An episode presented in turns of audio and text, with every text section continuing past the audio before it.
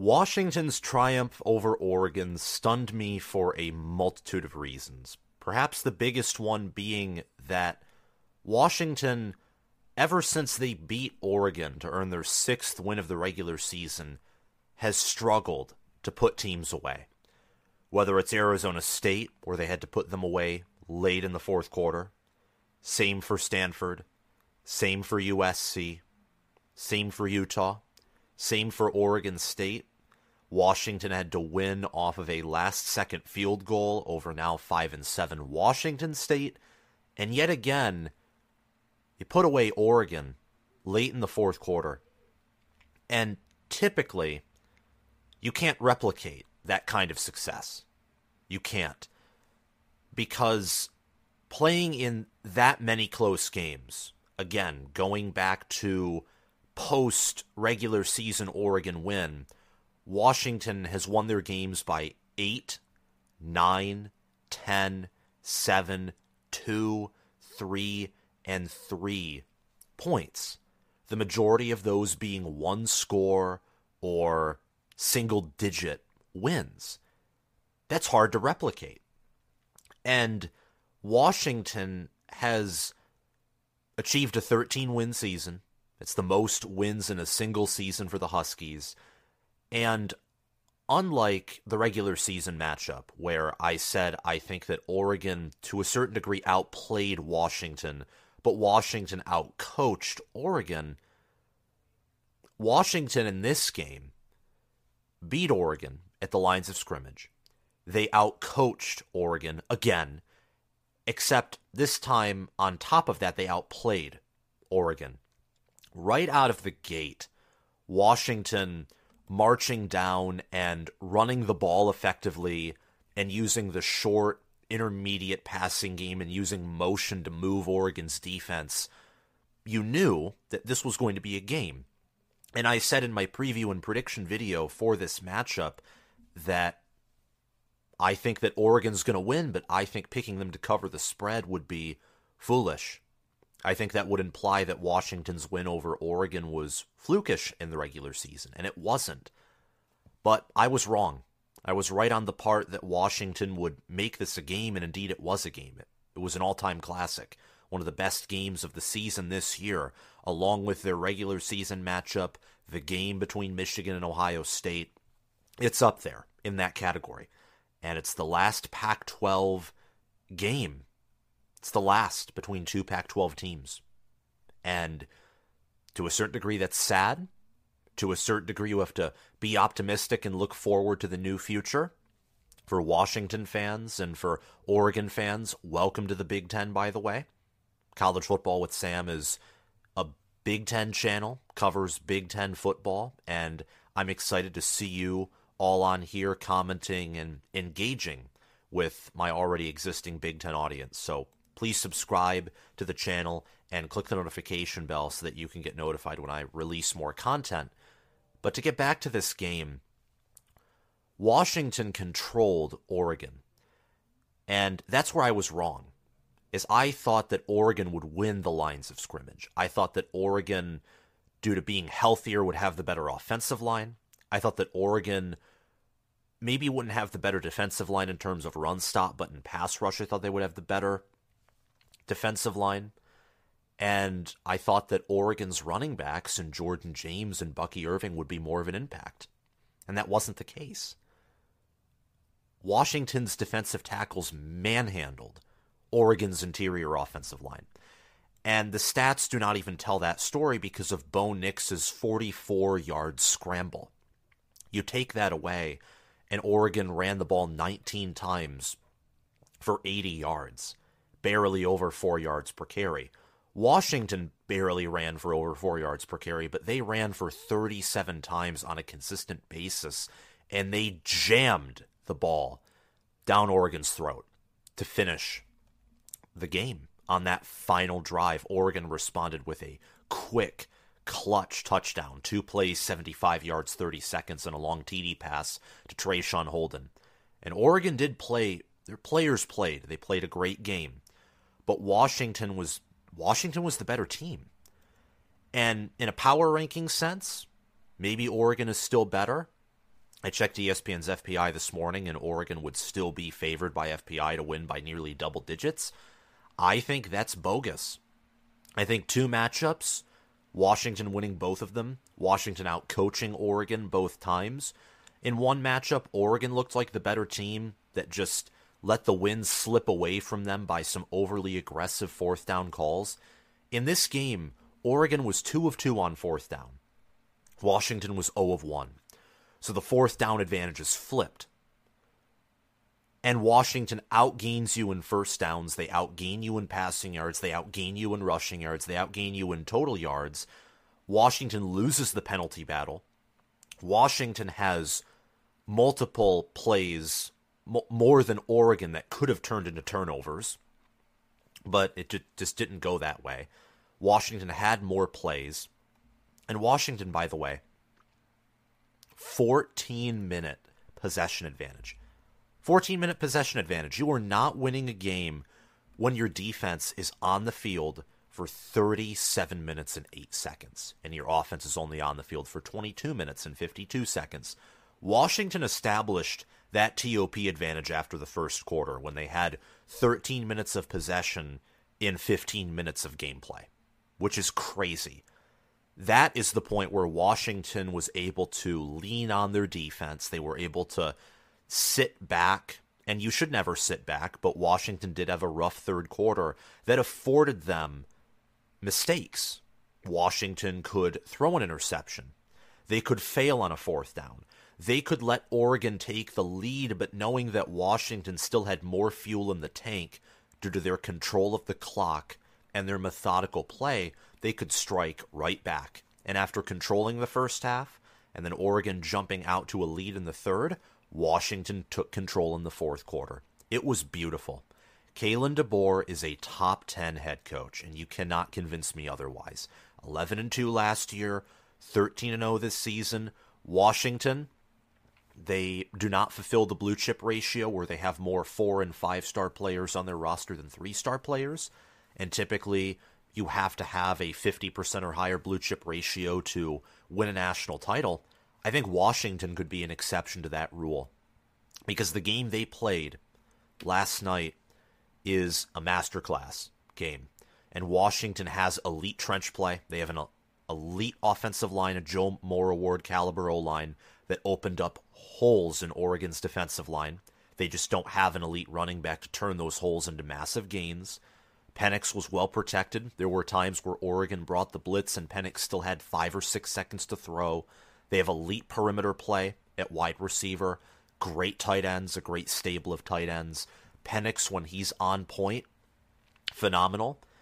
And he played his best game in a while. He has had rough outings against Arizona State, against Stanford, against Washington State, against Oregon State in the rain, he struggled, but he is a trooper. That's why he's easy to root for because he is humble, he's a hard worker, he's a veteran like Bo Nix. Both of these quarterbacks are in their sixth year, and he had his highest quarterback efficiency rating since his game against USC on November 4th, and USC's defense is nothing like Oregon's defense. Oregon's defense has some issues. And I went from being, as a Michigan fan personally, frightened potentially by a matchup against Oregon to now thinking that if Michigan faced Oregon, Michigan would grind that team up. They would chew them like gum and spit them out of their mouth. That rushing defense has issues. When you bring pressure, when you bring blitzes, and Dillon Johnson is able to power forward on you, Dillon Johnson's good running back, great running back and Washington has an elite O line, but there are some injuries there. Johnson's not fully healthy. Matteo Mele, their starting center, is out, and Johnson is not an elite running back. He isn't. This is his best season of his career, and he's improving, and he's certainly a great player. But Washington isn't a team that has an elite rushing attack for a variety of reasons. They also don't have a dual threat quarterback. Penix running the ball was effective because defenses don't expect him to run the football. He is not a running quarterback. He can scramble and pick up some yards, but he's not known for that. And Washington was still able to not get explosive runs, but they got that consistent four, five, six yards. They were always on schedule in the ground attack. For Oregon, it was either boom or bust. Washington, what they did was sustainable. It was, you could replicate what Washington did, that game plan. Oregon, when they got big plays and then were inconsistent in other ways, you can't replicate that. You can't. That is a boomer bust, ride high or quickly die type of play style. Washington had one punt, Oregon had four. And fourth down calls, look, it's good to be aggressive, but the fact that Oregon had to be perfect on fourth down to stay in this game, and they came up with more than a 100 yard deficit and nearly a 15 minute possession deficit and a nine first down deficit is telling. Washington controlled this game. This is an all time classic, and I think Kalen DeBoer is a top 10 head coach in college football.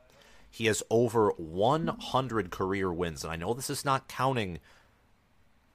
That's counting everything, not just the FBS, but FCS, counting Division Three or Division Two. That's where Sioux Falls Cougars played. It's counting Fresno State in the Group of Five as well. He is 103 and 11 as a head coach, and at Washington he's 24 and two, 16 and two in Pac-12 play. He has won the Alamo Bowl, finished in the top 10 last season, and Washington this year is guaranteed to finish in the top 10. Probably not in FPI or some power rankings, but they're good. 9 0 in conference, 13 0 overall. Washington is the first team to go undefeated in Pac 12 play ever since the expansion to 12 teams in 2011. This is a great team. Do they have the dominance of the 2016 team? No. But I think they have that higher ceiling and better X factor than the 2016 team. The ceiling of this team is nuts. The way they played Oregon, if they can replicate that in two games, they could go 15 0. Now, will they do that? Is that likely? I would say the answer to the latter question of is replicating this game two more times in a row likely? No, because Washington has not been able to do that all season long. But it's possible. Washington, after all, controlled 75% of this game. They dominated three out of four quarters, and the lines of scrimmage were theirs. Bralen Trice had a good game. ZTF, Zion Tupola Fatui, had a great game. Washington did not have any sacks, but they had three tackles for loss and four passes defended. Jabbar Muhammad had several great he had several great plays. Dominique Hampton and Kamren Fabiculanan, he actually had a few plays. He's a safety for Washington, and I don't even believe he was listed as a starter. No, he's a corner, pardon me, but he had a good game. Washington, for all their faults in the secondary and allowing a 63 yard touchdown pass to Traeshon Holden, letting Tez Johnson and Jordan James get the better of them a few times, they had a great performance. Washington did defensively, a better defensive performance than I thought. For Oregon, they had two sacks, four TFLs, but their secondary was getting cooked all day. And if not for Michael Penix having some bad passes, it could have been worse. Again, Bo Nix by QBR outplayed Michael Penix Jr. And Bo Nix, I think, is clearly the better quarterback in terms of ceiling, in terms of talent, in terms of of being an impact player, I think. But Michael Penix Jr. is better in the fact that he's poised. He gets he gets the job done. And in this game, he averaged 1.2 more yards per pass attempt. He had a higher completion percentage. And he did his job. He's a top 10 quarterback. And you can't ask you can't ask much more of that in a game like this, a top 5, a top 5 matchup. A matchup where if you win, you're in. That's what this game was, and Washington won this matchup, and they have their first 13 win season in school history, and they're going to the college football playoff. If the favorites of today win, they will likely match up with Michigan in the Rose Bowl. If Michigan's the number one seed because they beat Iowa, and Georgia loses to Alabama, then Washington maybe could get in the Sugar Bowl if Michigan wants to go to the Rose Bowl because the number one seed gets to decide where they're playing. But we'll just have to wait and see. Oregon's inconsistency is what killed them here. I mean, with all of those bad passes at times or runs up the middle where Jackson Powers Johnson and the interior of that O line. I don't know what Oregon was doing at times. Their their first drive, and for much of this game, Oregon was pass heavy. They were. And at the end of the day, Washington had 17 more rushing attempts than Oregon, and they only had seven more passing attempts. And that was strange to me. And that's also telling in retrospect. It's telling that Washington had faith leaning on their run game, and Oregon clearly did not. Part of it's understandable because at one point they were down by 17 points, and at that point you don't want to chew clock.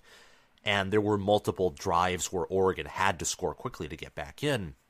But Washington got Oregon off schedule, and I think Oregon abandoned their run game at times. They weren't perfect and they were struggling, but Washington. So, why coaching is so important. They came in with the better game plan. They had more plays. They had more yards. They just controlled and led in every aspect of the game. They have a higher ceiling than Oregon. I think Oregon, on average, probably plays at a higher level than Washington just because of their talent, their superior depth, and their better athleticism and better overall talent at quarterback, and their more balanced offense, and also a defense that I think is more balanced. I think Washington is better at Oregon and run stop, but Oregon is better in Washington in pass defense. I think Oregon's defense is more 50 50 run and pass, closer to that, and Washington's would be more like 75 25 in terms of stopping the run. Oregon is that more balanced team. Washington's offense, pass heavy in terms of strength, and run heavy in terms of defensive strength. Oregon can operate in any way that gives them more versatility. But on a ceiling basis, with the offensive line that Washington has, the quarterback play of Michael Penix and his ability to stay poised, not to panic, and do his job. An elite stable of receivers. Ja'Lynn Polk is now healthy, and that's awesome. Germie Bernard, Ja'Lynn Polk, Jalen McMillan, Rome Odunze, who I think might be better than Marvin Harrison Jr.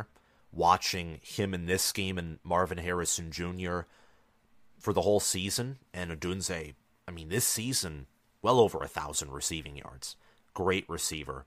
Definitely an, a future NFL player, probably a first rounder with how he's performed this season.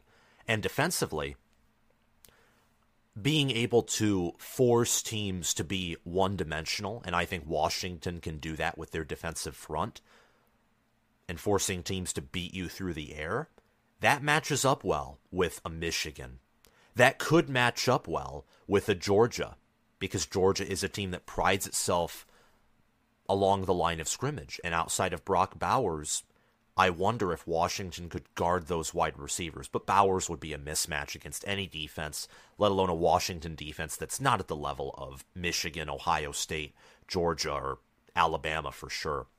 Washington is a top 25, top 20 defense, in my opinion, and they have a, a top 10, top 5 offense. But they do not have an elite defense by any stretch of the imagination. The Huskies exploited the Ducks, and Oregon improved compared to last year, but losing to your rival twice, it stings. And Dan Lanning is now 0 3. He's 0 3 against Kalen DeBoer. Kalen DeBoer is undefeated against Oregon, and he's won by three points in every game. 3 0 with an average margin of victory of three points. That's coaching especially when you consider that Oregon in all of those matchups has had superior talent, a higher blue chip ratio. They've recruited at a better level. They have more talented players. And that goes to credit to Washington for scouting their players, for recruiting fits for the program, diamonds in the rough, or recruiting players who are good but analysts missed on. And that's good for developing those players. I think they have one of the best strength and conditioning staffs in the country, and Kalen DeBoer is one of the best head coaches in the country. And Jamarcus Shepard and Ryan Grubb, that offensive staff, I don't know the offensive line coach's name, and shame on me, but you have to admire what Washington has built. And you have to admire what Oregon's built, too. The Ducks were a combined six points if you want to say they win in overtime by tying it up in the in regulation, or a combined 14 points if they score an extra touchdown in each of their matchups against Washington and win outright in regulation. They were anywhere from 6 to 14 points away from going 13 and 0 themselves. So you have to give Oregon props and Dan Lanning is improving as a coach every game he coaches in, but DeBoer's more experienced He's more proven.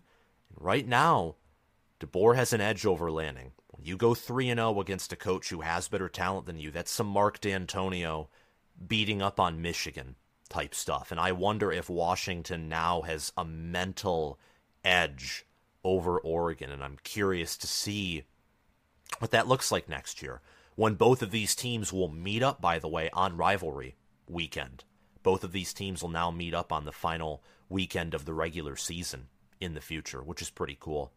Hopefully, Oregon and Oregon State and the Civil War and the Apple Cup between Washington and Washington State still stays together because those are great rivalries. And I think, I know for a fact, Washington and Washington State have a series scheduled out. I don't know if Oregon and Oregon State do, but I think that is in the works. So, congratulations to Washington. They're 13 0, 9 0 in Pac 12 play. Oregon falls to 11 and 2, 8 and 1 in Pac-12 play, but they will be in a New Year's Six bowl, and getting that 12th win and a New Year's Six bowl win in that trophy will be big. And I expect Dan Lanning and his team to bring their A game to that New Year's Six bowl in a great performance. I can't wait to watch them play in probably the Fiesta Bowl.